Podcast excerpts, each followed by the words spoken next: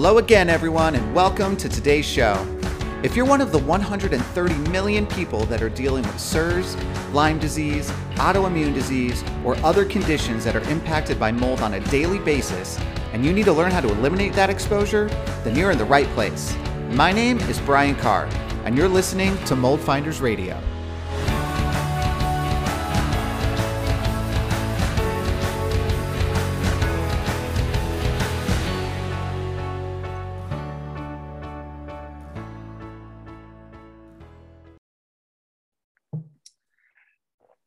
Hey everyone, what's going on? Uh, I'm actually really pumped for today's talk. So I got Bridgit Danner on today. Um, recently, she had put together the Toxic Mold Masterclass, which I spoke on as, as one of the um, I don't know lessons, modules, whatever, whatever they're being called. I talked, people listened.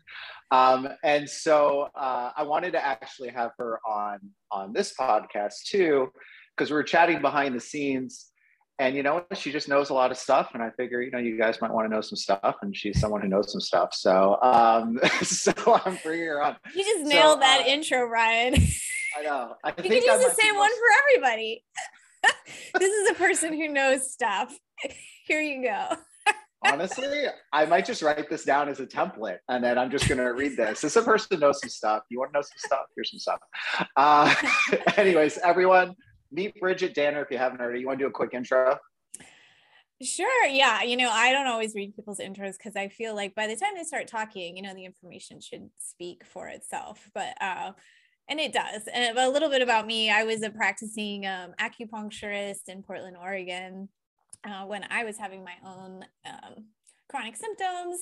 Um, went on for about eight years before I found out I had mold in my home so it changed you know my life path and my work path as well and uh, i focus now on teaching about detoxification from like a functional medicine perspective and really have a lot of emphasis on mold detox yeah and like i said she knows some stuff Okay, I'm gonna. I'm, I'm done. I'm done. I'm done like, with that see? now. Anyways, uh, so we were chatting before this. Uh, everyone who I, I, don't know, I've said this a lot. I usually kind of go into these things and just wing it because I feel like real conversations are better than we're going to talk about X, Y, and Z and just kind of see where stuff goes.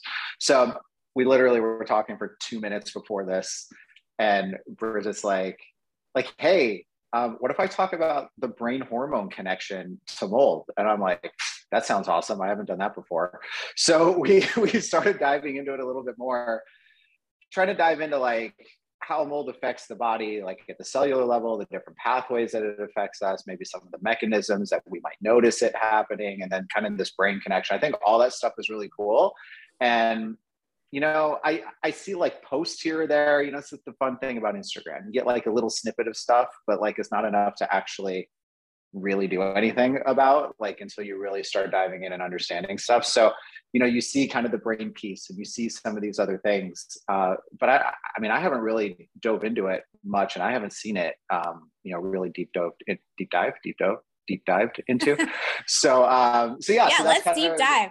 Honestly brian yeah, i could have written my whole book just on how mold interacts with the body. Like it's so fascinating. Um, you know on a on a real life level it's just so tragic and destructive but um, on a science level it's a very fascinating thing to study. I, just the way it travels in the body and the different ways that it can affect you. And i mentioned before we got on yeah you you don't have to know all this stuff certainly but for me learning um, some of these things really sort of made me feel um, better about where I was at in my journey or symptoms I had gone through, which, as many of your clients, Brian, have been told, like, oh, you're just stressed out, or it's in your head, or like you're just an anxious person. Um, no, that's all. Yeah. Like, you know, that's all. Yeah, we do all have like our genetic tendencies, but mold is so powerful in the body that it can do, it can create really almost any symptom. And it's so crazy because I mean, a lot of people listening to this, they they at least get it, but they might have a spouse who doesn't totally get it, or family members who don't totally get it, and it's this whole thing of like, well, you can't see this stuff, so like it can't be that big of a deal. And I like jokingly said this the other day. I actually think I was in a, I might have been like talking to an attorney or something, like when I said this, but I was like, like listen, COVID just like ravaged the world. You can't see that floating around. I mean, great point. Yeah, so, people are still so, wearing masks walking down the sidewalk. yeah. So just because you can't see it doesn't mean stuff's not happening. Like it's just so silly to think at. So part of what we're going to talk through, which I think is cool, is like one, like I think kind of getting into the how it's actually moving through the body stuff is cool. Because to your point, like from an understanding point of view, I think a lot, and I'm one of these people, if I can like sort of get like how it's happening, then it validates it a little more for me and then it kind of like lets me understand like okay so these are things i need to do and this is what this particular piece of this protocol is targeted for right? So that way i can like look at the whole thing and say okay this is this is where i'm at this is what's happening this is what i'm doing to fix it and i know and i feel comfortable about the path that i'm on right? Not everybody thinks that way. I think that way. I think some people think that way. But the other piece after that is to is to see things that are actually more visible like visible to us right? So like how is that manifesting in a symptom set? Or what are some of the things that you might not realize might be triggered by this stuff? And i think if we could like go down this path that would be kind of a cool talk for today. So maybe you tell me what you think the best way because you explain this stuff obviously more than I do. Is it better to start at like how it works, or is it better to go backwards like Quentin Tarantino and say, here's your symptom, and then here's how it like. And then I think I can do both at once, Brian. I think I can kind of say this is going to be happening in the pathway, and then this symptom is going to pop up.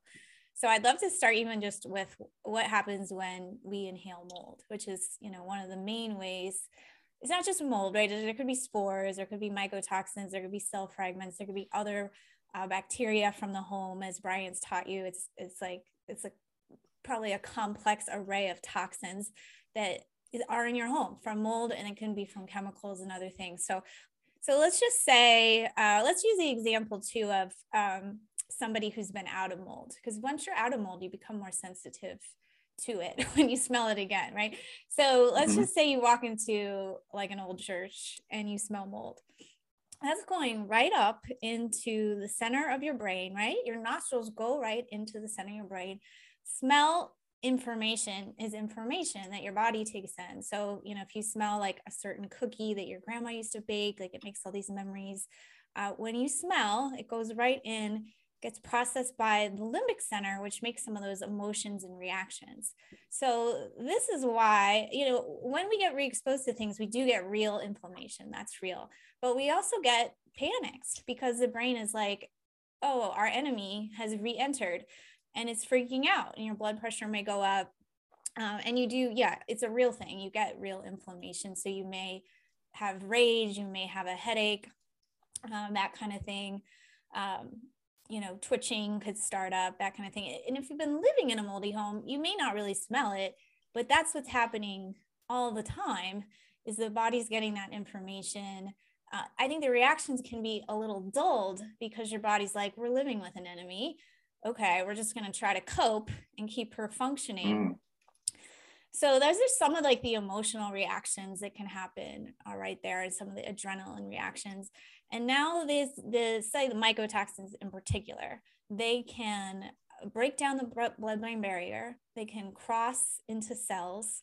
They can penetrate the brain, which is not supposed to really be penetrable, right? That's why it has a barrier. But this great little enemy can break down that barrier, cross, you know, it's it has like a fatty component or a water component. It can enter anywhere. So one area it enters is the hypothalamus, which is also right in the center of your head there. You know, a very convenient place for mold to go immediately. It can become chronically inflamed. And now your signaling for hormones throughout the body is off. And this can be sex hormones. You can have low sex drive, weight gain, um, spotty periods, which is something I was dealing with for a long time, uh, low metabolism, that kind of thing. Um, but you know, hormones control like so many things in the body. So when that is suppressed, uh, you know, many many symptoms can come from that infertility. Uh, and then it can penetrate other areas of brain. So thinking, reasoning, remembering. Uh, it can be areas of the brain can become uh, kind of shrunken or swollen. So neither one is good. um, and depending on where it lands, so you're getting like hypofunction or hyperfunction, depending on where it lands. And there are scans for this, and there's testing for blood brain barrier permeability. But kind of like you mentioned before, like sometimes the testing is great, gives you more information. But if you've been exposed to mold for a long time and you are having, you know, poor recall, anxiety, twitching, loss of muscle mass, you can kind of basically assume, Brian, the blood-brain barrier is penetrated, and there's there's some mycotoxins in your brain. So yeah, to me, like that's all pretty fascinating and informative. Like you said, some people may not believe it. Just knowing that little bit, you're like, oh, that sounds pretty bad, right? Yeah, and it's funny. Uh, I've I've changed the way that I speak to clients after I talk to people like you because I learn stuff and then I try to sort of like pass that along to kind of do what we're doing right now, like help people sort of understand what's happening and kind of what needs to happen. So at first, I think when people think of breathing, you're like, I breathe in my lungs. And then you're like, okay, that's all that I do.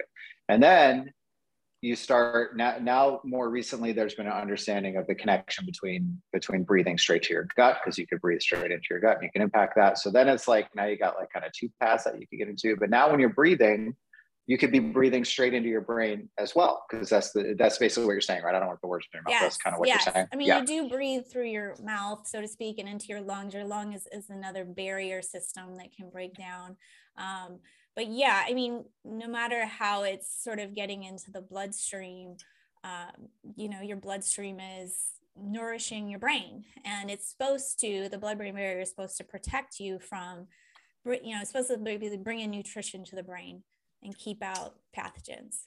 But when that barrier is compromised, um, you can potentially have toxins be entering and maybe nutrients not getting in either. So when that barrier is inflamed or or leaky, it's not it's not just leaky. It can also just it can be like inflamed. So same with the gut. It's the same kind of barrier, and they're they're like brothers. So we can talk more about what happens uh, with the gut in mold, but you know you're getting that gut barrier breakdown and you're getting that brain barrier breakdown. The gut barrier you may be able to feel so to speak a little more because you're getting digestive symptoms. You can't really feel your brain um, but you can start manifesting you know symptoms like depression and kids with like adhd just insomnia um, so some of it's hormonal some of it's brain based uh, but i think the brain you know even though we all know the brain is in charge of us, like we kind of forget, right? Because we we we identify as ourselves.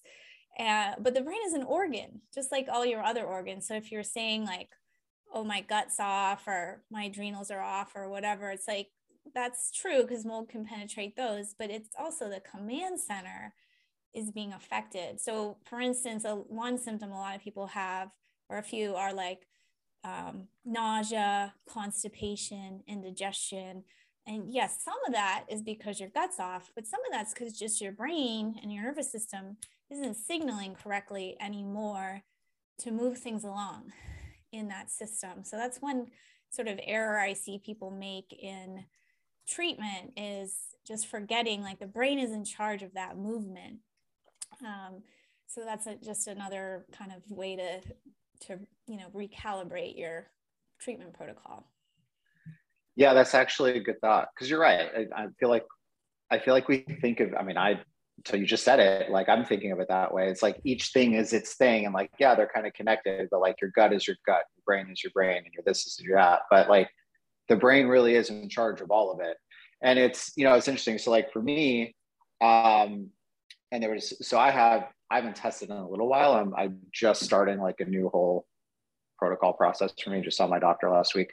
Um, but uh, gut problems, SIBO, like mycotoxin issues, like all this stuff. This is the benefit of being in all the houses I've been in for all the years I've been doing it. So, um, so now I'm like trying to fix it all. Uh, so, um, but the thing, like specifically, you're talking about the brain controls other things. So, like SIBO is something that you know I'm, I'm kind of dealing with. But the explanation to me, it's like, well, mycotoxins are affecting how your brain is communicating to your basically your intestines and stuff and like how to move food yes. down, basically. So it's not moving it well enough, right? Kind of what you were just saying, right? It's not doing yeah. it well enough. It's not getting the signal. It sits around where it's not supposed to sit around, and bam, you get something like SIBO, for example. When yes, it's something that we have to deal with now, right? But that wasn't necessarily like the reason that it started right? And that was kind of like how i was talking to somebody. Right 100% yeah i mean the body does not want bacteria to pile up in the small intestine. And yeah just go backwards like why would that be happening? There can be some like valve issues and you could have like one big infection that kind of triggered things but also there's just a motility issue. And i was mm-hmm. just talking to the coach who works on our team and she said 90% of our clients are constipated it's just that lack of of movement so you do need to work on healing the brain and and be using substances that keep things moving they're called prokinetics uh, so things like ginger and artichoke are a couple ideas. Um, I mean, of course, do the basics too, like exercise and drink water and stuff. You know, maybe avoid big meals at the end of the day. Be eating bigger meals, you know, earlier in the day. Um, but yeah, things. I think that's a great example, Ryan. It's like you you can say, well, I have this condition, but how did you get it? So you mm-hmm. got to kind of back up. Real quick, we'll we'll keep going in a second. 90% of your clients are constipated can you so so can we explain what constipated means because I, I i am too but i didn't think that i was until i had a conversation and i was like oh crap i am like literally oh crap yeah um, and my my uh, coach said something really funny she's she's like well, people think they're not constipated because you know they drink coffee or they take a bunch of magnesium so that things are moving but what if you didn't?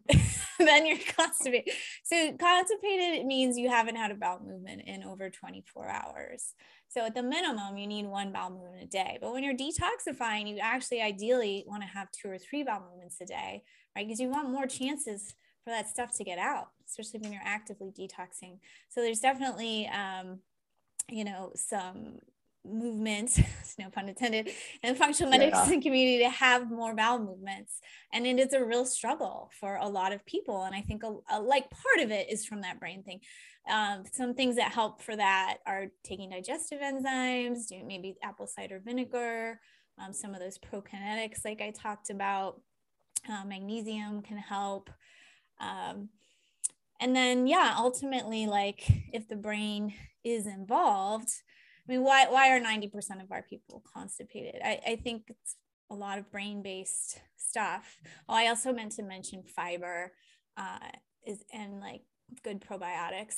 Um, so for me in my body, like fiber, mucosal support, uh, enzymes usually keep me moving enough. But some people that's still not enough. And you know, we have clients doing, you know, 800 milligrams of magnesium a day just to poop, doing coffee mm. enemas just to poop. What type of mag? There's so many different. I this is so off topic. We'll get back to it. What type of? There's so many magnesium types. Like I feel like if I have these questions as somebody who's kind of in the world, and then I don't know, and then other people are probably going to have questions as well. So like, there's like a bunch of magnesium types. I see all these posts like this magnesium is for this, and this one's for this, and this is for your muscles, and this is for like all that what type should you be taking? Yeah, let's get there. Yeah, because I think it's I think these conceptual things are great, but we have to kind of give people some real things to do. So yeah, there are a lot of types. Um, the, if you're doing it just to move your bowels, in a sense, magnesium citrate is good because it's it's not real absorbable, and you're going to tend to kind of like move it out. So that's um, that's but at the same time, like we sell a chelated magnesium and that means that magnesium is stuck to an amino acid to make it more absorbable for your body. Um, but if I take 700 milligrams of that, I would 100% poop. Um, so I think some of it is just quantity. There's also magnesium threonate, which is good for your brain. Um, we have a magnesium malate, which is good for your cellular ATP. So it's just whatever they're attaching the magnesium to so some yeah de- are definitely more absorbable or maybe go somewhere but at the same time like it, it's all sort of magnesium. It's all eh, gonna play a similar role just with a, a bit of a twist. So it doesn't matter. So i feel like i got like analysis paralysis of the eight different magnesiums and then i just don't take any of them because i don't because i don't know what to take. I would say if you want a magnesium to get into your cells for things like headaches and, you know, anxiety and you know muscle cramps don't take mag- magnesium citrate i would take a chelated magnesium um, and ours is a what's ours called? Chelate uh, sorry. Yeah chelated magnesium. There's one more word on it. Anyway i'm forgetting but um citrate i think is is more for just if like you just need to go poop. I would use Got that it. one. Got it. Okay. I didn't mean to sidetrack. No, uh, I think it's good. Yeah, so, people have that question. It's confusing. Yeah, yeah, yeah. yeah. Um, all right. So we were talking how the brain connects to all the different things that are going on. So we talked a little bit to how it's actually to motility and how it affects that. So that's one thing we got off the list. Um, where do you want to go from here? I feel like we I shouldn't be driving more this. About hormones, we didn't get yeah. into that too much. So we just so far talked about it can inflame your hypothalamus, which can mean like sort of low hormone production, but there's more to it. Uh, it definitely has a thyroid connection. Um, lots of people who've been exposed to mold have been diagnosed with Hashimoto's thyroiditis you know, the mm-hmm. gut has been compromised, there's inflammation, there's immune dysregulation. Um, so Hashimoto's can develop, or just poor thyroid conversion or production. Um, so you have to convert to an active form of thyroid to feel it for like your energy and your metabolism. Some of that conversion happens in the liver, a lot of it. And the liver is not very happy when you're living in a moldy home. Um, and there's a few other ways that thyroid uh, hormone can be suppressed in mold. So I think that's actually a really great thing you can potentially, you know, check and get supplemented for, like actually do th- you know thyroid hormone replacement.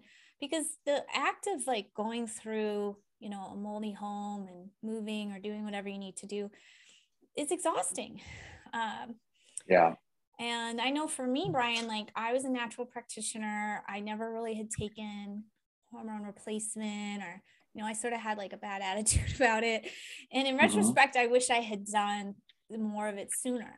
Um, because it takes a little tweaking to like find the right thyroid supplement and this and that. But um, you know, getting your testosterone up if that's low, getting um, you know, supporting your adrenals if they're depleted, getting your thyroid working better, it's just gonna give you more energy for the fight, so to speak. No, that's that's a good thing. So I, you know, I hear hormone a lot, right? And how you know, but I don't like. How would I know? How would I feel a, a hormone imbalance or deficiency or something like that? Like, how would somebody even I mean, obviously you could do tests and stuff for it, but what if you're just kind of like doing like internal inventory on yourself and trying to see what that feels like? Yeah, I'll tell you some typical thyroid symptoms. Um, thyroid hormone is pretty easy to test with blood testing. You just want to get like a thorough test. Um, you know, I have those markers in my book, or just be seeing like a functional doctor who, you know, knows the right things to test for. Um, but yeah, unfortunately, a lot of a lot of it does overlap with mold toxicity. You know, fatigue maybe gaining weight. Um, it could be, you know, your eyebrows are thinning, your hair is falling out, you're constipated, uh, cold hands and feet, foggy brain, sleeping a lot. Uh, but I had a thyroid issue and I was not a typical uh, thyroid person. You know, I'm, I'm pretty thin. I don't ever get constipated. Like, so it, it's, you can't always go like right down the list because um, we're all a little different. So yeah, I think that's one you know worth getting checked. Is I guess I'd say especially like sleeping a lot, um, you know, can't lose weight would be kind of like two big ones. So I was just watching um, Jill Carnahan put like snippets of the talk that she just did recently on Instagram. I don't know if you saw those come through or not. And one of them, yeah. Yeah, she's putting a bunch. I think she's snipping them in the interval. So I didn't see all of them, I don't think. But I saw one that was about weight gain. Um, and how did she how did she say it?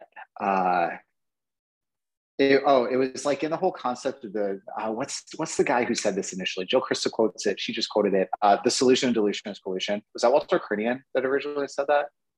Um, Maybe I don't know. I forget, but I've heard that, and everybody always like refers to who it came from. Uh, so like, I feel like I just don't remember who it was. Somebody who knows um, a lot of stuff. but uh, yeah, I should get that person on who knows some stuff. Um, so, anyways, uh, she mentioned that, but then, uh, anyways, the, the tie-in was that the body is storing and bringing in more fat, not letting it go because mycotoxins want to get into fat and it's trying to dilute like and this is my understanding what she said so tell me if i thought it right. Then it, and the body's trying to dilute or or diminish the amount of fat that's impacted by the toxin by adding a bunch more fat so it's not you know, like it's more balanced or something. Does that make sense at that's all one reason right? yes. Is that's one reason we can gain weight sometimes quickly when we're exposed to toxins. And it can happen in other situations too like um like different cancer treatments or something um yeah the body like can't keep up with processing the toxins so it stores them in fat. But there's other reasons we gain weight when we're exposed to mold and one of them could be the thyroid that we just talked about. One could be you have um, poor gut health not enough bowel movement so you're cycling toxins back in and that's creating a load. One thing you can be recycling back in is estrogen uh, and estrogen makes us grow so to speak. So yeah. Um, that can be some of the, the weight gain. Also, mycotoxins, some of them are estrogenic. They, they look like estrogen to the body. Um, so that can create growth. Uh, also, cells can be inflamed. So it's blocking the normal like um, intake of a healthy level of est- hormones into the cells. Um, instead, they're just kind of floating around, and then yeah, they're getting put into fat tissue as as storage. So um, you know, I say I gained a little bit of weight when I was at my very sickest because I was just kind of like not exercising and like using more carbs to just like get through the day. Um, but some people like literally will, you know, gain 50 pounds really quickly, even though they're eating well. Other people can go the other way though. They can, you know, be nauseous and, and not eating and losing weight. What do you see more often? Do you see gain or loss? Say gain. Um, but I wouldn't say it's like the number one complaint, you know, and it could also, a lot of people are like, well, I have these extra, you know, 10, 20 pounds that a lot of people complain about. Uh, I think people, you know, especially going through something like this are more concerned at that point about, you know, the quality of their life and how their brain's working kind of thing. Yeah, yeah, yeah. Um, so the brain stuff, so basically we've gone down this road we're exposed to stuff a lot of stuff that i'm talking about today um, You're oh, doing man, great, I'm on, Brian. I'm on my game. I'm on my game today. Uh, there's the stuff with these things, and they mess you up a little bit, and the end. Um, you know, Should we so, talk more so, about solutions, or I could talk about more hormones? I want, yeah, I want. What What do you think would help people the most? Yeah so I, I, kind of sort of kind of recap like where i think we're almost telling the story like someone gets exposed. This is sort of how it's manifesting and building up right? And here's some of the symptoms that you see. You even talked earlier about almost the um, sure there's a, a, better way to say this but almost like the ptsd reaction that comes when you smell something that you were exposed to in the past and then it triggers things when even though you're not necessarily exposed to it at that moment. I had this talk with Dr. Tessier too on the, the episode I did with her a while ago, but we didn't get like super, super into it. Um, but that's just a almost like a muscle memory kind of thing that's going on, right? It's like your body's like, oh crap, this reminds me of this. And then it goes into like fight or flight. Is that kind of the concept behind something like that? Yeah, basically. Yeah. Um, so it, it. it is uh, sort of a protection, sort of behavioral reaction, but then there these things actually cascade from there, like releasing inflammatory cytokines to respond, that kind of a thing. Um, you know, blood pressure going up. So it's it's like a physical thing um, that sort of starts with almost more of like a emotional trigger, but sort of a yeah, because I think as soon as you sniff something, it's not so much that it's overwhelming you, but the body's like afraid of what's coming. So it's like a physiological trigger that happens that you, you, you don't really know about, but it still creates. So this is the thing that's really interesting. And so I, you know, there's been people that I know of like, listen, we went through the house, found the stuff in the house. The house is in a good spot.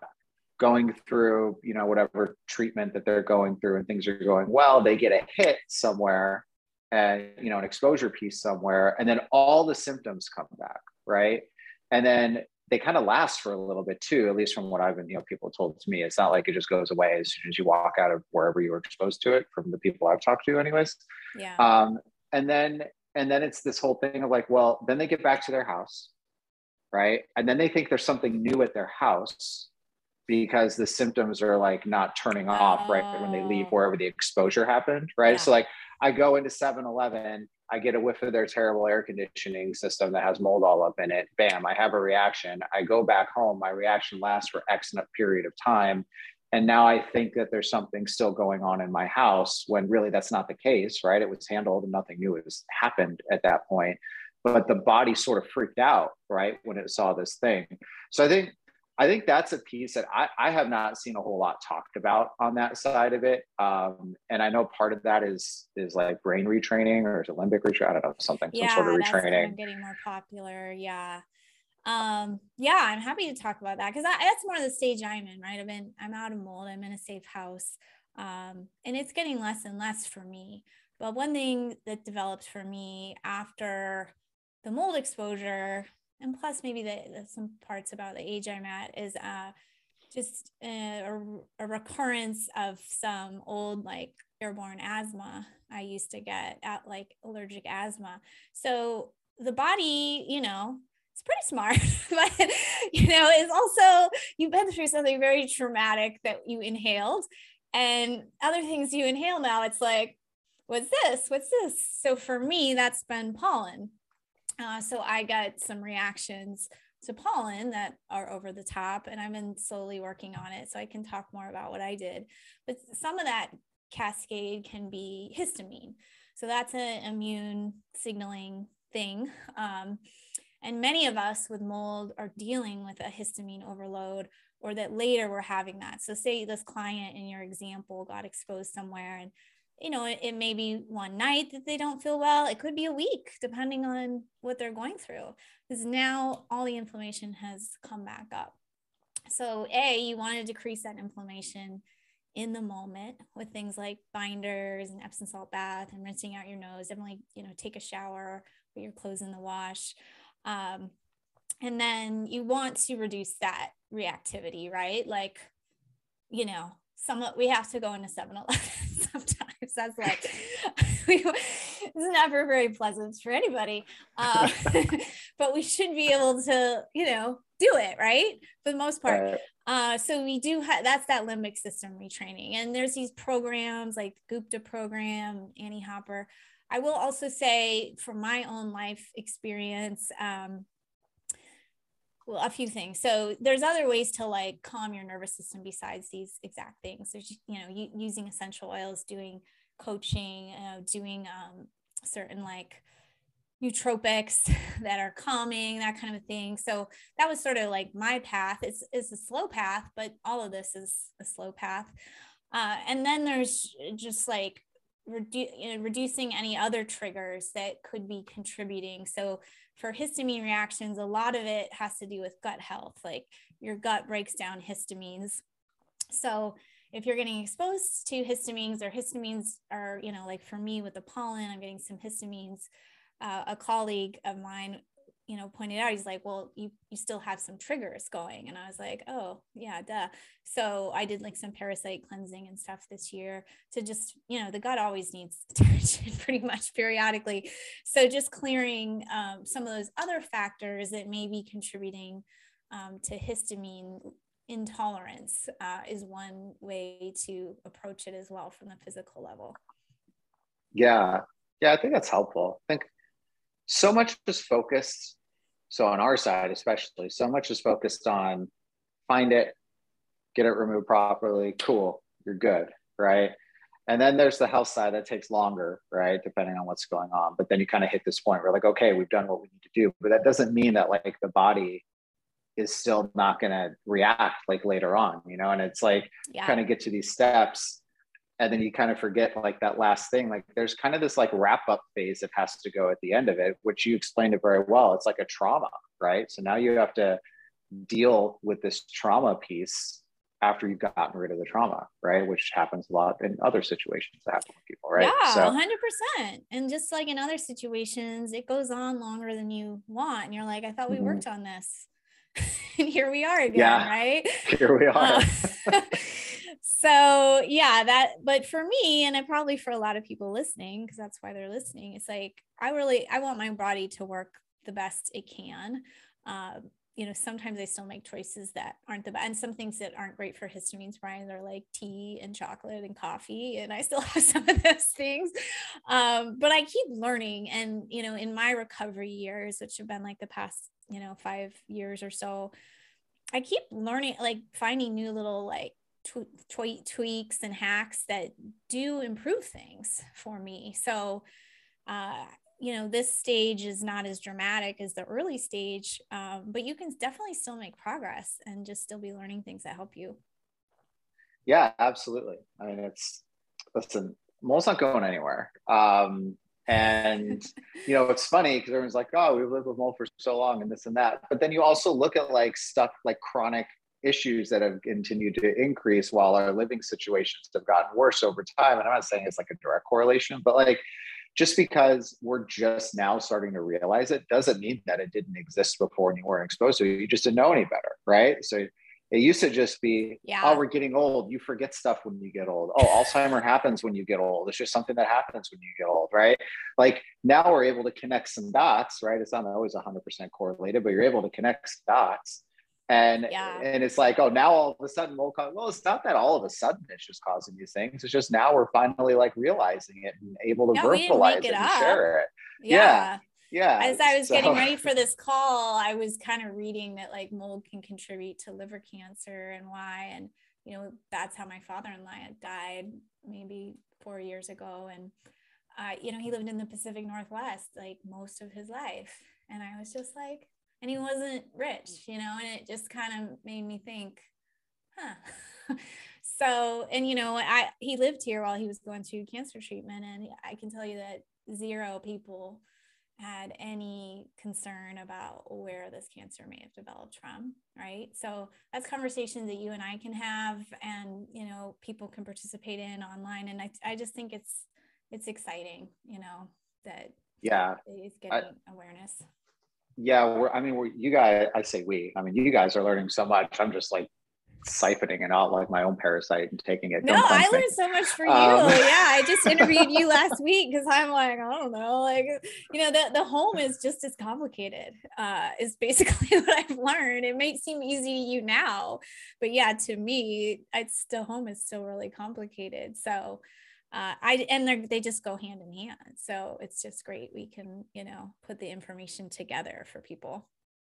Yeah, of course. Um, I had this other question. It was kind of awful what we were talking about, but I had another person that I'm talking to, a uh, client that I'm talking to, and they were they've they've gone out and found like a lot of um, what's the word that I want to use? They've gone out and found like s- specific doctors that that are like really kind of like pushing the envelope in different types of testing, different types of hmm. things that might be even beyond maybe what some of the core functional docs are doing, right? And I have no concept for whether it's you know good or not good or whatever. But um, one of the things that they came back and told me was that they found in a blood test they found mold in their blood but not like an antibody or something but like they actually did some sort of test that found uh, mold in their blood. Um, and i just because we're talking about blood barrier and how stuff moves around and, and all of that. Um, i know i'm putting on the spot. We didn't really talk about this. You could not know the answer and that's fine. Um, but I mean, have you heard of anything where you're able to kind of do that in a test? You know, it's funny. I had somebody on a group call recently say the same thing that they found mold in a blood test. And I asked the same thing. I was like, was it an antibody? So I don't think I know fully what that type of test is. Um, yeah, it, it was interesting because it was one of the molds that comes up on uh, on an ERMI panel. Um, so there was like correlation to like the ERMI that was in the house, and, and it was the the mold was called mucor or mucor, mucor oh, okay. It, but but that was the mold that was there. Um, and uh, and so you know I see that all the time shows up you know on, on the panels and stuff, and then they like saw that in the blood and however this was done, hmm. and you know when you, when we talk so let's get off of that specifically but more interestingly just to or to kind of go more into how how this passes into the blood i guess we talk about how like blood is you know we were talking earlier how it gets into the you know in your brain it kind of moves around does all this stuff what's actually getting into the blood I think more like the toxic end products, byproducts are, are my understanding of what it gets in the blood. As far as mold, living in the body i hear about it more like colonizing in different type of tissue like the, the biofilm of the nose mm-hmm. or the gut like those two are pretty known it can happen there i think there's some theory about uh, it being you know in lung tissue in um, like even bone i read about once um, but yeah i don't know like is it actually like the getting into the blood itself. I thought more like the toxic products were getting into the blood. Got it. And it could be. I have no idea. Is when when we're clearly have no idea. When we're talking um, about so is it talk about inflammation is obviously a big piece of it, right? So your brain gets inflamed, and then so you kind of broke down the difference. So there was inflammation, and there was like actual permeability of what's going on. Um, I guess that's how I understood it. Are those are they two different things when you talk about that, or does one kind of create the other one, or does inflammation create the permeability? Um, kind of the first. So the the way that like mycotoxins interact with the body can create um, inflammation and like immune reaction that can break down this barrier, and like the toxin itself can just break down the barrier. Um, I feel like I have some quotes I could read, but I don't know if I can find them. fast it's okay. it's okay. Um, yeah. So inflammation is happening like on the cellular level and on like the immune level because a lot of immune markers are inflammatory markers. So the body is supposed to have some amount of inflammation to respond to like you ate something that was bad for you or you stubbed your toe or whatever.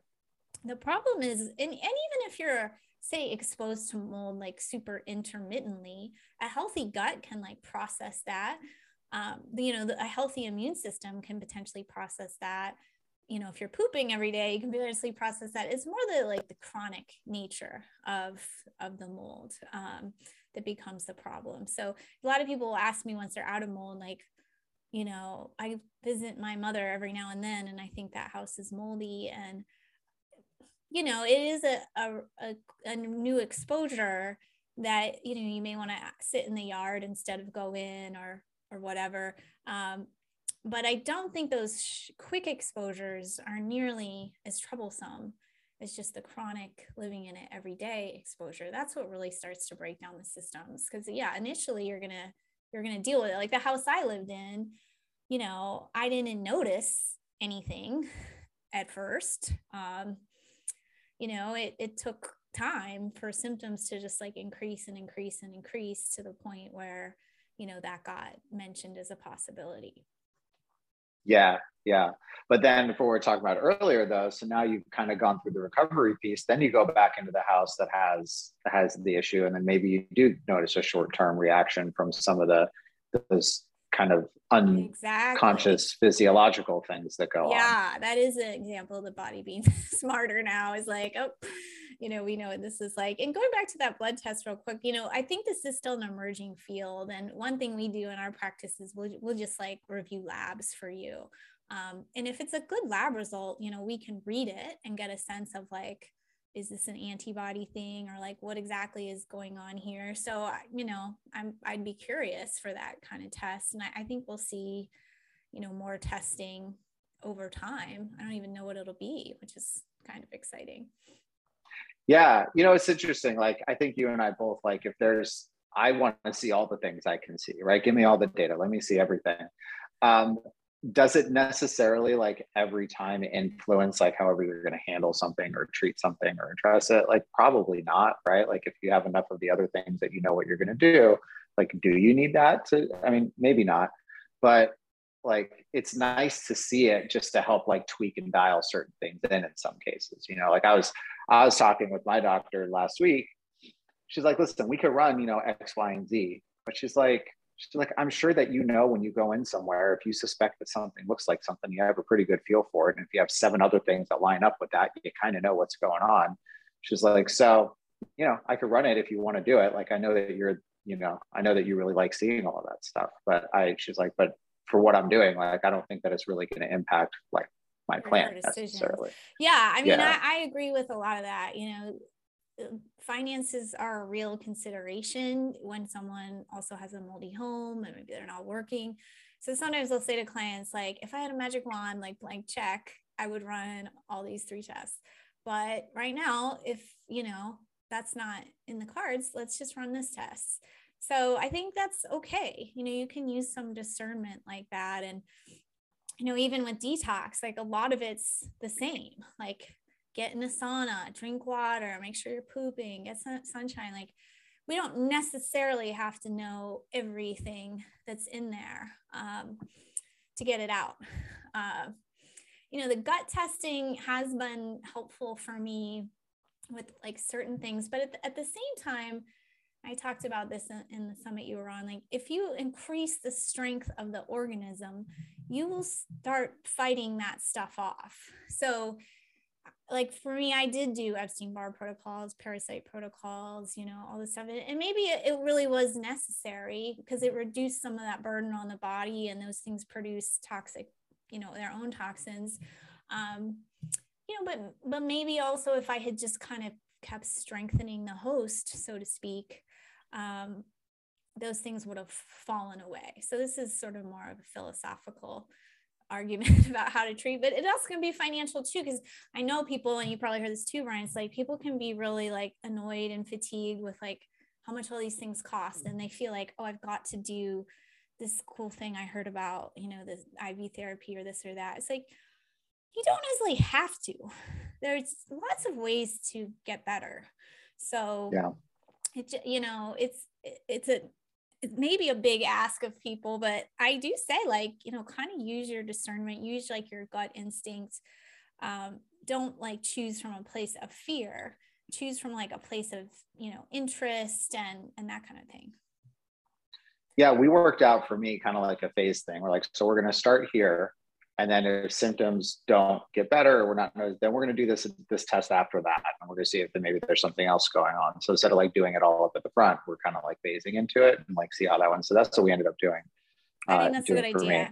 Yeah, and uh, like I want some clients are coming and they still in the moldy home and they've spent thousands of dollars on testing, and I'm like, mm-hmm. we're just gonna have to do all this again later to see how you're coming along.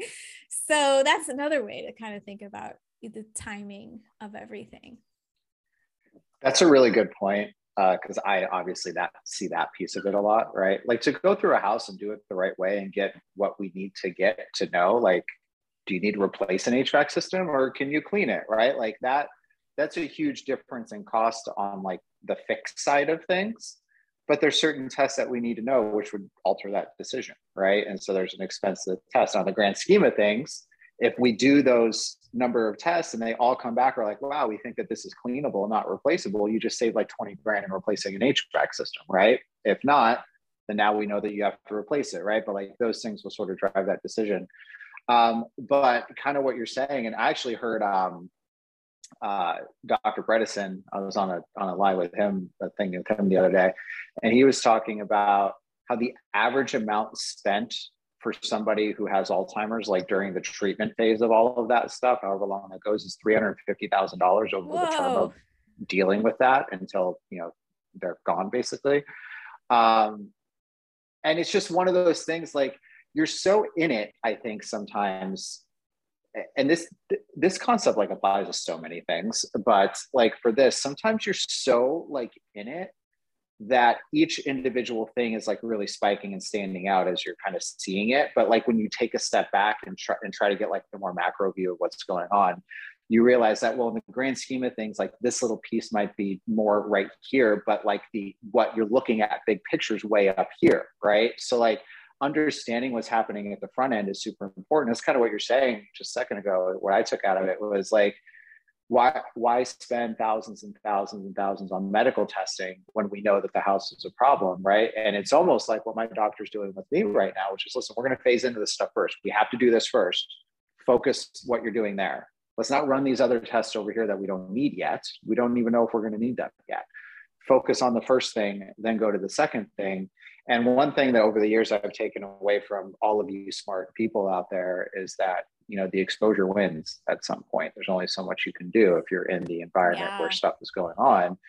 And you know a lot of and i think there's almost like this sunk cost feel sometimes because by the time people get to us a lot it's they, they've been working with you know folks like you and been spending money on testing and supplements and ivs and like all the things you know that kind of come through like the detox process and figuring it all out and it, you know it gets better and then it plateaus and maybe it goes worse or whatever's going on because they're still in the space you know where, where things are happening.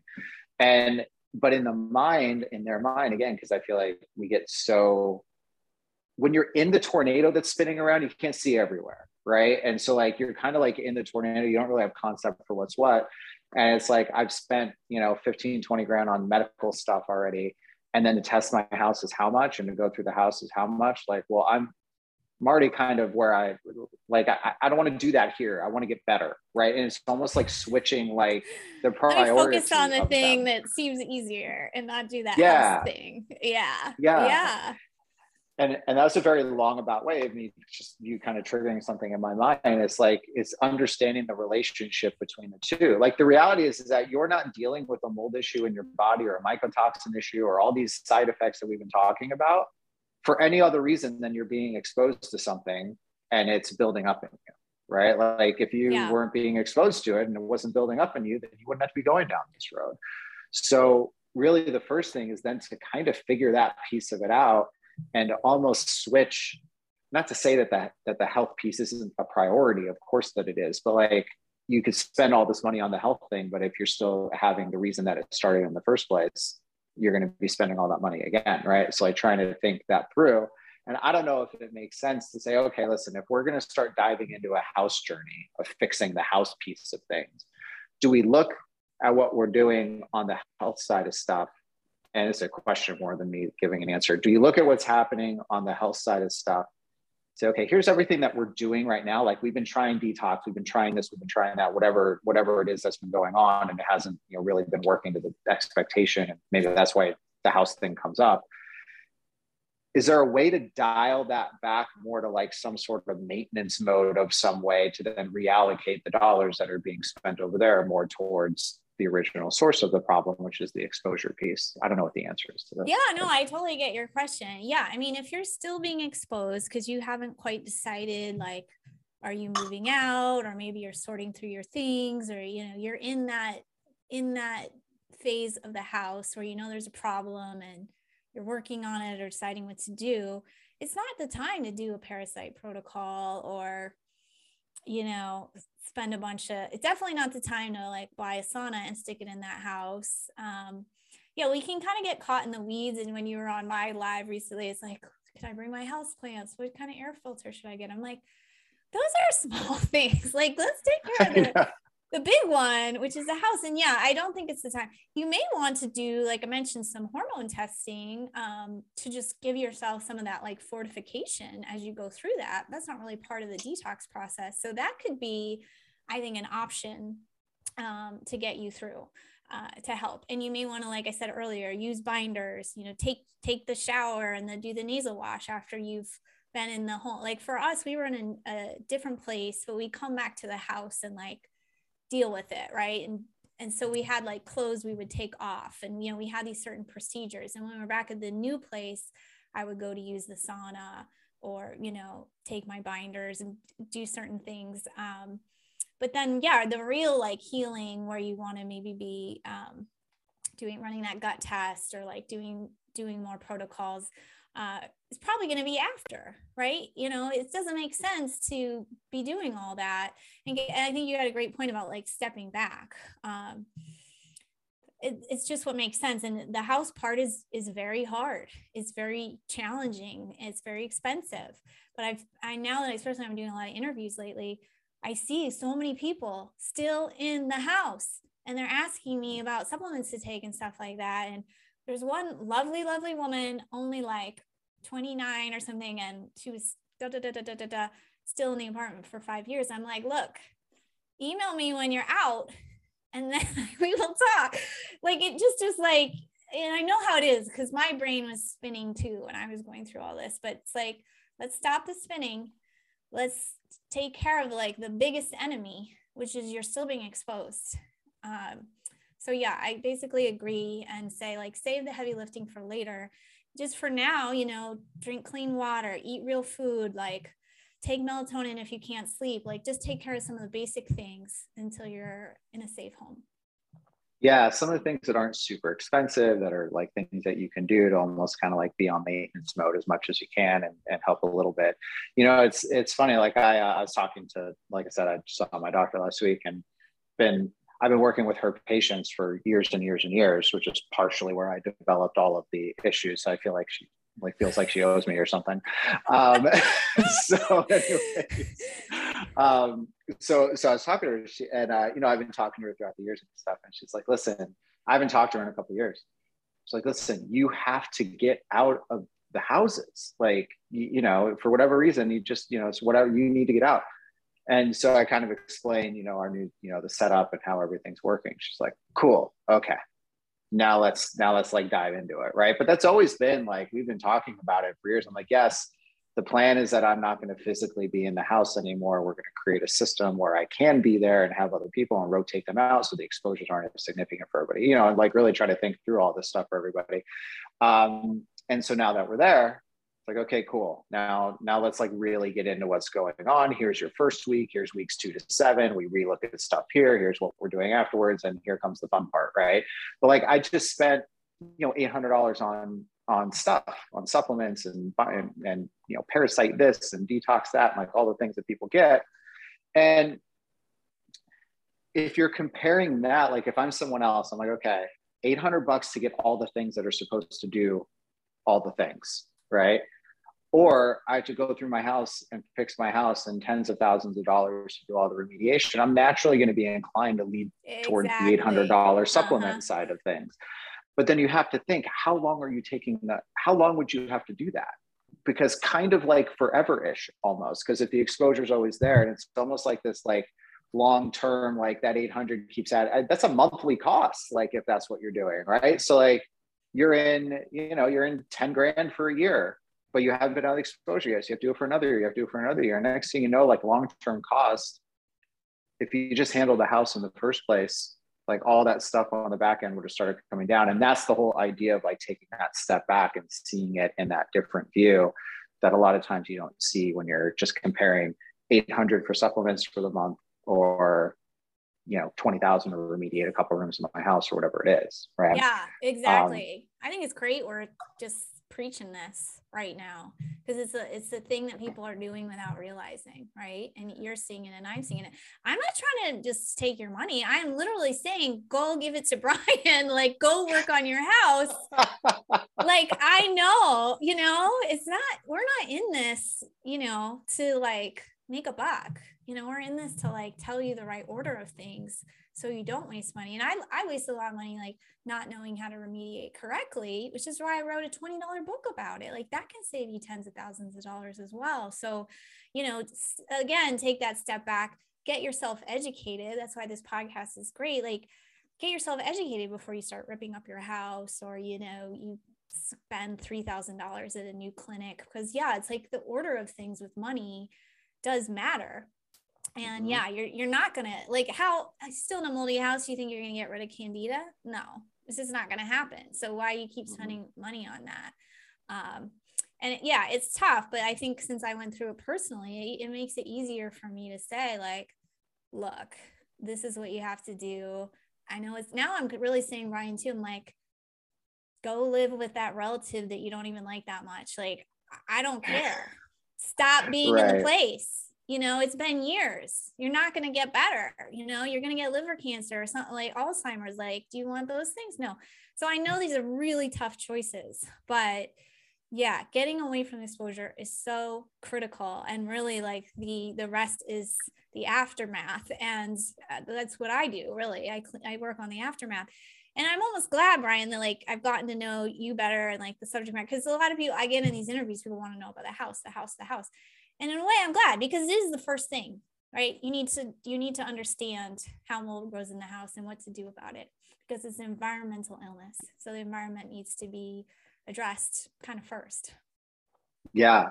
Yeah, I, I want to dive just like into one more thing. And I feel like, I don't know if you've heard this, I've heard this from people where they're like, this doctor wouldn't even work with me because I'm in this house. And they're like pissed off at the doctor, right? And it kind of depends how that whole conversation went, right? If it's one of the things where like I won't even talk to you until you're out of the place, or if it's something more like what you're talking about, like I've been talking to this person for five years and they haven't handled the situation at some point, like like handle the situation, right? I think those are two very different like scenarios that happen. But there's there's a reason that they're telling you this, right? Like it's it's so interesting because there are there are some doctors that I've you know kind of heard of out there and, and even inspectors do it in their own way or whatever it doesn't get pitched to somebody like this but it turns into this where now i'm on an iv subscription plan with the doctor's office because i have to keep getting ivs to counteract and counterbalance whatever the hell's going on in my exposure issues but i'm still in the house so like it's not actually going to fix anything. And i'm doing you know whatever the whatever the iv concoction is that we're doing that's you know glutathione drips NAD drips whatever it is to like help like combat this stuff. But it's it's like you're on a subscription plan right? Because because it's not there's no end in sight right so unless there's an endpoint where it's like, listen, once you're out of the space, we have a baseline for where you are now. Our goal is by here, we would love to be somewhere around here. And by here, we'd love to be somewhere around here and what you look like. Does it always match that? Of course, like it's not always going to be exactly like we're planning, but at least there's a plan of progression. And ultimately the goal is to not see me again. Right. Like that's that's the goal, right? I, I would imagine. And when when you're talking to someone this is more of just like for people listening like like check yourself if you're in this situation. If you're working with your doctor and it's like all right ivs binders this that i need to see you every so often. You're still in the house. There's no end plan in place. You're on a subscription plan that's going to cost you way more in the long run than fixing the problem in the first place. You are. You're on you're on a, a mold medical subscription plan and that's not what you need to be doing on the inspection side of this, I see people going into houses running ERMIs in like 10 different rooms, which is the biggest waste of freaking money ever, and then telling them to fog the house. And then they fog the house, and the house is better for a month or two months. And then it gets bad again because, of course, all the sources are still there. And then they start reacting again. And then the person's like, "Oh, you got to run more ERMIs, and we'll figure out what's going on." Oh, and then, and they're on a freaking ERMI subscription plan, and but they're making them do every single room in the house every time. Like, like it's freaking insane. Oh it's absolutely insane. I haven't heard that. That's crazy. so, you know, everyone who's listening, just kind of think of you got there's got to be a plan right? There's got to be an end goal. If there's not an end goal and a path to get to that goal then whatever you're doing and whoever you're working with and whatever the plan is the plan's wrong. Like like otherwise you're just sending money for no reason basically. So just think that through but it's not always the doctor being a dick saying hey if you don't get out of the house then you know f you. That's not what they're trying to say really what they're trying to do is show you and, and please don't let me talk for you but just like what i've gathered from people is like guys if you don't get out of this stuff's not going to get better. At some point i have to draw a line and be somebody who's going to try to push you to, to make this thing that's actually going to going to make the impact that you're looking at says dr brian who's not a doctor. No yeah i totally agree. And you know it is why with all like the love and respect as someone going has gone through it like i'm given a little tougher answers now like you know about moving. There's another woman i think it's a good example of what you just said. She's the one who came with me with all his labs like super knowledgeable. Everyone comes to us already super knowledgeable. Yeah. so, you know run labs taking supplements um, you know really sick like rashes all over her body can't work. Like I think she's got like dizziness or something. And she's like when her husband's like a contractor. She said well we're planning to build a new house and you know we can be in it in like two years. And i'm like okay, what are we doing? between them yeah. you know and and it's hard because i don't know all her options but i was like you know get really centered think about your options one thing we came up with is um, living kind of in her on her screen and porch just like a big porch you know when it's warm enough or whatever it's like you just gotta like get out of the exposure this is two more years of your life you're talking about so um, i don't know her status right now and what's going on with that but you know you do have to be creative and you know brave and see what opportunities are out there for you to um, you know move on or get out. And i'm really thankful for my ex-husband because i was a sicker one and i was like i don't want mm-hmm. i don't want to deal with this you know and he was like you know let's go let's go. And uh that's that's probably rare that uh, you know a spouse is like yeah I feel like it's the opposite. Usually. I know. I like it's the opposite. I think it's because he's an engineer. He's like very pra- practical. He was a little sick, so you know he got it. And um, yeah, I you know it, it, So I sometimes have to be that person now for people to give them a, a little push. Yeah, one last example on this, and we can wrap this up. Um, so I was talking to somebody else. So went through their house. Kind of, there's a lot of stuff going on so but it was the same kind of thing. Like there's this like little timeline like there's a plan in the next year and a half or two years or whatever for something else. I said the same thing. I mean, two years is a long time. So you're just going to sit in here for two years when you know all this stuff is going on and not do anything? And then we started talking about like the market the real estate market and this and that and kind of everything that's going on. And it's like listen I can't ever talk about like the morality of selling your house or not selling your house. You absolutely have to disclose everything that's there. That's all that you can do. As long as you're being upfront and honest about stuff, like that's what you can do. But listen, the market's up right now right? Like everyone, you could sell a house with dead people in it, it would still sell what we're asking right now. True, it's sad. Yeah. So, so listen, I know there's an expense. There's an expense that's coming up with you. There's this whole other financial side of stuff that nobody thinks about. I actually really like that side of stuff. That's why, like in ERMI Code, I do like a whole breakdown in the back end of all the things to think about and the cost of all the stuff and how to like balance it out and oh, figure oh, out what awesome. you're spending and everything. Um, but uh, the only reason the only reason I thought about this because this happened to me when I was a kid and my dad. So before the big uh, the big bubble burst in 2008, when all the real estate prices were skyrocketing up at that time, um, my dad asked me. At that time, I'm I don't know, in my 20s somewhere. And my my dad, he's like, hey, you know, I was kind of thinking about maybe selling the house, you know, because like he owed 200 and it was he could get like 700 to sell it or something. Wow. It was like ridiculous. We lived in Vegas, so that was like the biggest peak of the boom, and the bus was in Vegas. Um, and I was like, yeah, I mean that's cool, but like, where would you live after? Like, if your house is marked up this much, that means every other house is marked up this much. So like, is, are you really getting the benefit of selling the house if you're going to have to overpay for something else? Right. And I was like, I hadn't, I just didn't know enough yet. Right. And he's like, we're like, oh, okay. He ends up not selling the house. A few years later, I'm like, how stupid was I? Sell the house, go rent something, pocket what you would have made on the sale, rent something for a little bit, wait for stuff to come down, buy in later, and bam, you just like like this is how people make money in the stock market, right? like I didn't even like think about it at the time. And so anyway, so I had this, I've always had this like scenario in the back of my head because I it was like this one lesson I'll never forget, right? You just kind of apply to different things. So we're in another market like that, right? And so I'm saying, like, listen, we know that there's like 12, 13, however many things are going on in our house, right? And if your plan is that you're not going to fix any of this because you're going to move in like a year or two and you're not trying to put a whole bunch of money in here, then your options are either you just stay in this place for two years, you already know what it's doing to you. And now every time you look around because you really know where it is, you're probably going to have Ugh. even more like like stress and all that other stuff that comes from it, right? So there's that, or sell the place. This wasn't even an option. Like they were like selling wasn't even an option in their mind, right? Why don't you sell the place right now? Go rent something.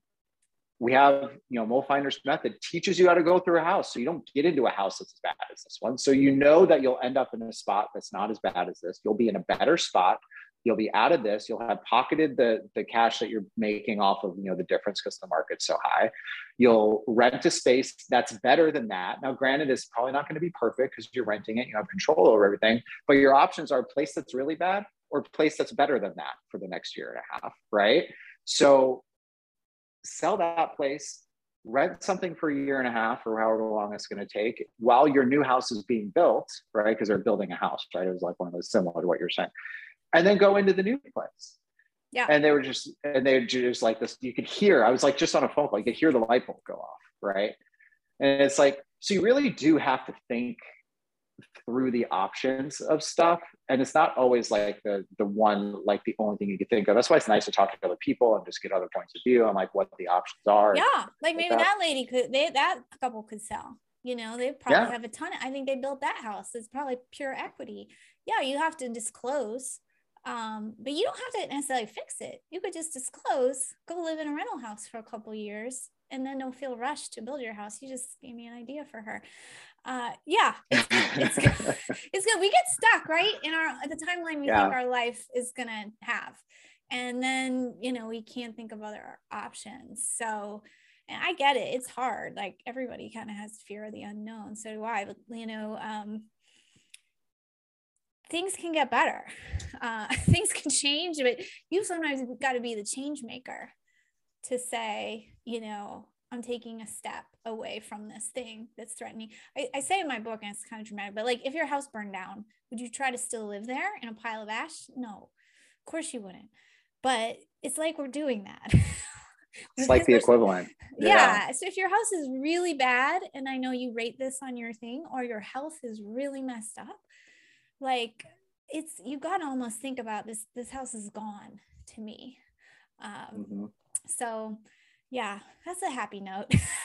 I know. I wish i wish we didn't wrap up on this but hopefully what it is is like if you're working with someone like bridgit or me on my side or whoever else you're working with we've seen so many of these right? Like the thing for you is that you're you right? And you haven't talked to thousands of other people necessarily that are going through what you're doing. We have in our own ways and have seen what other people have done and can probably give you some ideas on stuff just because we've seen what other people have done right? And yeah. we've just seen it. So you know it's this your situations like i say it's a lot with rental contracts this and that like oh i'm under contract i can't do anything. Sure you can. Contracts are meant to be broken. There's ways to get out of contracts. Happens all the time right? Like don't don't think that we're so locked into whatever the initial thought process is. Like there's options all the time. There's always stuff that you can do. It might not be what you thought of and it might not be the 100% solution but there's ways to navigate stuff and think talking to people like Bridgit and me and you know whoever else you know can kind of help you at least maybe trigger some ideas of your yeah and we do talk to you know like you said some doctors want to talk to you. You know our people are coming to us in various stages and we're happy to talk to you.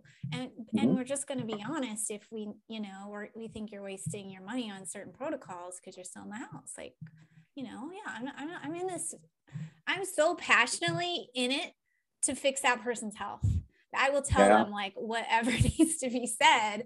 That's what they hired me for, right? Uh, like I have a divorce coach. He'll tell me some of that stuff too, really harsh. You know, he's just be like, look, this is what you need to do. Again, because he's seen it thousands of times, right? Um, I mean, he's yeah. a super great guy and all that stuff. But yeah, it's like we can like love and support you and also tell you an inconvenient uh, truth. Um, so yeah, that we are willing. If you want to sign up for that, give us a call. Wants to have an arm armchair therapy session? You're more than welcome. Um, all right, so so let's wrap this up. So uh, a couple things we referenced that I meant to reference at the top and I forgot. Um, your book. What's the name of your book? Give the quick little rundown on your book. Oh, it's called The Ultimate Toxic Mold Recovery Guide Take Back Your Home, Health, and Life. It's on Amazon in three forms. Um, and yeah, it's kind of like just covering all of it the, you know, the, the home side, the emotional side, the health restoration side, which is really, you know, my specialty.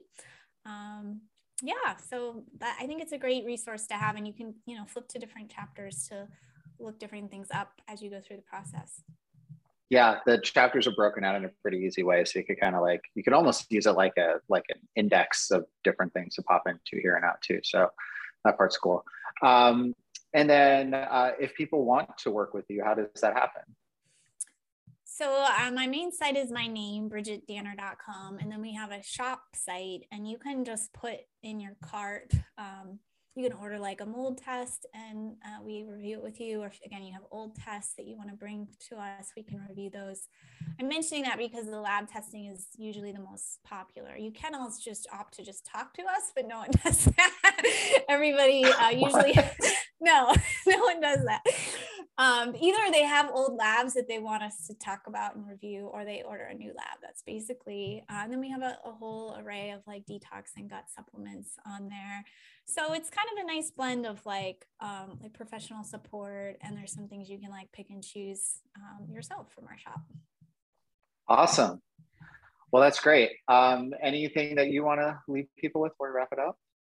No, this was just like a great combo. So I'll definitely share the interview. You know, I feel like we started a little more clinical, but then we really just kind of talked like talk shop, which I think is super interesting for people. I hope so. Uh, I'd love to hear the feedback. Yeah, me too. I, I like doing them like this when it's not all structured and then you end up having like real conversations and like war stories and comparing like all that stuff that's not so stuffy and you can just like really get into like examples and stuff like that. So yeah this is this is cool. Um, well thanks so much for taking the time. I appreciate it. Thanks brian. All right bye-bye